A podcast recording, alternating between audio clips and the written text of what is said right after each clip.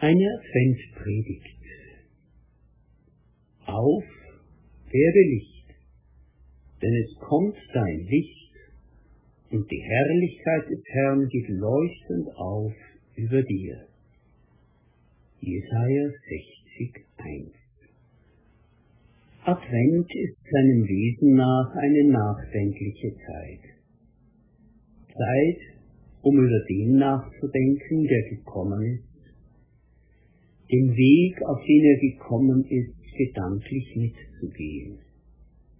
Advent lässt, wenn es gelingt, die äußere Geräuschkulisse auszufiltern, keinen Zweifel darüber, dass uns im Kommen des Messias Jesus das Tor zu einer unbeirrbaren Hoffnung aufgeschlossen wurde. So wird die Adventszeit zur Einladung sich neu und nachdenklich in der Hoffnung auf Gottes Zukunft einzustellen. Unsere Hoffnung wurde von Gott begründet.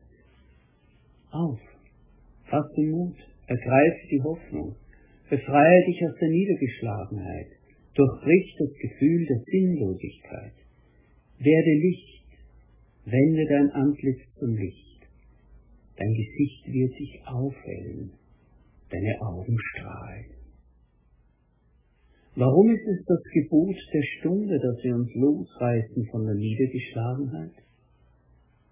Deine Hoffnungslosigkeit ist nicht mehr zeitgemäß, wenn du auf die Zeitansage Gottes hörst. Es gibt einen triftigen Grund dafür, dass du Licht werden sollst. Es gibt einen triftigen Grund dafür, dass du von einem Hoffnungslosigkeitswiederkäuer zu einem Hoffnungsgourmet werden sollst. Denn es kommt dein Licht. Es heißt nicht, strenge dich so an, positiv zu sein, bis dein Gesicht glüht und strahlt. Nein, die Herrlichkeit des Herrn geht leuchtend auf über dir. Hebe dein Gesicht dem Glanz, der jetzt hervorbricht, und dein Antlitz wird im Widerschein leuchten. Wir haben es besser als das Gottesvolk des alten Bundes. Wir können einander zurufen, mache dich auf und werde Licht, denn dein Licht ist gekommen. Christ der Retter ist da. Das alte Wort Antlitz heißt eigentlich das Abstrahlende. Blicke auf, sammle dieses Licht auf deinem Angesicht. Blicke auf zu ihm, so wird euer Gesicht strahlen vor Freude und ihr braucht nicht schamrot zu werden. Wir sind von Hoffnung eingekreist. Christus, unser Retter, ist gekommen und hat unsere Erlösung festgemacht. Christus, unser Retter, ist bei uns alle Tage bis an der Weltende. Und Christus, unser Retter, kommt. Seine Auferstehung ist das göttliche Unterpfand dafür, dass in dem Namen Jesus sich beugen werden aller derer Knie, die im Himmel und auf Erden und unter der Erde sind, und alle Zungen bekennen werden, dass Jesus Christus der Herr ist, zur Ehre Gottes des Vaters. Das ist der große Hoffnungshorizont der Welt und der Geschichte, der große Hoffnungshorizont für das persönliche Leben jedes Christen und jeder Christin. Unser Text ist der Ruf, sich dem Licht zuzuwenden. Dieser Ruf ist zu kurz gefasst, als dass darin auch konkrete Hinweise enthalten wären, wie man das Licht der Hoffnung in sein Leben hereinholen kann. Das müssen wir im größeren biblischen Umfeld erfragen. Wir gestehen uns ein. Es gelingt nicht immer, die große Hoffnung in das Kleinbiotop unseres alltäglichen Lebens umzutopfen.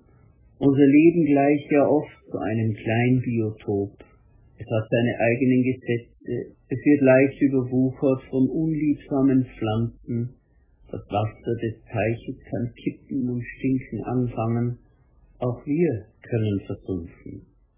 Und wenn es von der Kanzel noch so vollmundig tönt über die Hoffnung, heißt das noch lange nicht, dass es auch hält, wenn wir wieder zu Hause sind. Ich weiß nicht, wie es jedem Einzelnen dabei geht, aber viele leiden unter einem Gefühl der Trostlosigkeit im Blick auf ihr eigenes Leben. Oft überkommt es uns gerade dann, wenn wir einmal aus dem Rummel draußen sind und wir Zeit und Distanz haben, über unser Leben nachzudenken. Wie können wir die große Hoffnung in das Kleinbiotop unseres Alltags pflanzen? Ergreife die Hoffnung, die über deinem Leben ausgerufen ist, und lass sie nicht mehr los. Gott hat eine große Klammer um dein Leben gesetzt. Gott hat aus dem Minus, das vor dieser Klammer stand, ein Plus gemacht. Von der Hoffnungslosigkeit zur Hoffnung, von der Zukunftsangst zur Zukunftserwartung, von einem Lebensunsinn zu deiner Berufung zum ewigen Leben. Ergreife die Hoffnung, die über deinem Leben ausgerufen ist, und lass sie nicht mehr los. Da, wo du jetzt stehst, will Gott mit dir aufbrechen. Ist vieles schiefgelaufen in deinem Leben? Hast du vieles falsch gemacht? Ist deine Lebenssituation das Ergebnis falscher Entscheidungen, die du nicht mehr rückgängig machen kannst? Plagt dich die Einsicht, dass du weit abgekommen bist vom ursprünglichen Weg? Dann sei dir Folgendes gesagt. Von da, wo du jetzt bist, will Gott mit dir aufbrechen. Nicht von dort, wo du denkst, dass du sein müsstest. Nein, von da, wo du jetzt. Gott sagt, da stehst du jetzt. Ich kenne dich und sehe dein ganzes bisheriges Leben wie ein aufgeschlagenes Buch vor mir. Von hier gehen wir los. In vielen Texten aus dem Prophetenbuch Jesaja, die wir gerade in der Adventszeit lesen, hören wir Sätze wie Siehe, ich will ein Neues schaffen. Ich mache einen Weg in der Wüste und Wasserströme in der Einöde. Gott ist der große Pfadfinder, der einen Weg bahnt von dort, wo du stehst, dorthin, wo dort seinen Weg weitergehen kannst. Gott ist der große Meister der Improvisation, der mit jeder Situation etwas anfangen kann und das Spiel unseres Lebens zu einem guten Ende bringt. Also, von da, wo du jetzt gerade bist, will Gott mit dir aufbrechen. Eng verwandt ist der nächste Gedanke. Begreife die Lebensumstände, in denen du dich befindest, als Bausteine deiner Lebensberufung. Jeder und jede hat ziemlich festgelegte Vorstellungen davon, was es heißt, die eigene Lebensberufung zu verwirklichen. Aber oft scheinen die tatsächlichen Lebensumstände diese Lebensberufung zu verhindern. Zum Beispiel, es gibt viele wenn dann, wenn etwas so ist, dann kann ich meine Lebensberufung finden.